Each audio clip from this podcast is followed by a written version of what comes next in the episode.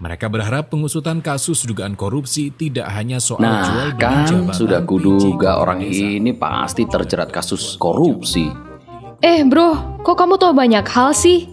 Info dari mana? Dari radio dong. Hah? Radio? Apa gak kuno? Kuno kamu bilang. Hei sis, radio itu justru pusat informasi minim hoax. Selain informasinya update, radio itu juga asik karena musiknya pasti bikin kita happy. Ditambah lagi, radio yang sekarang itu lebih canggih. Wow, seru juga ya. Pantesan aku gak up to date.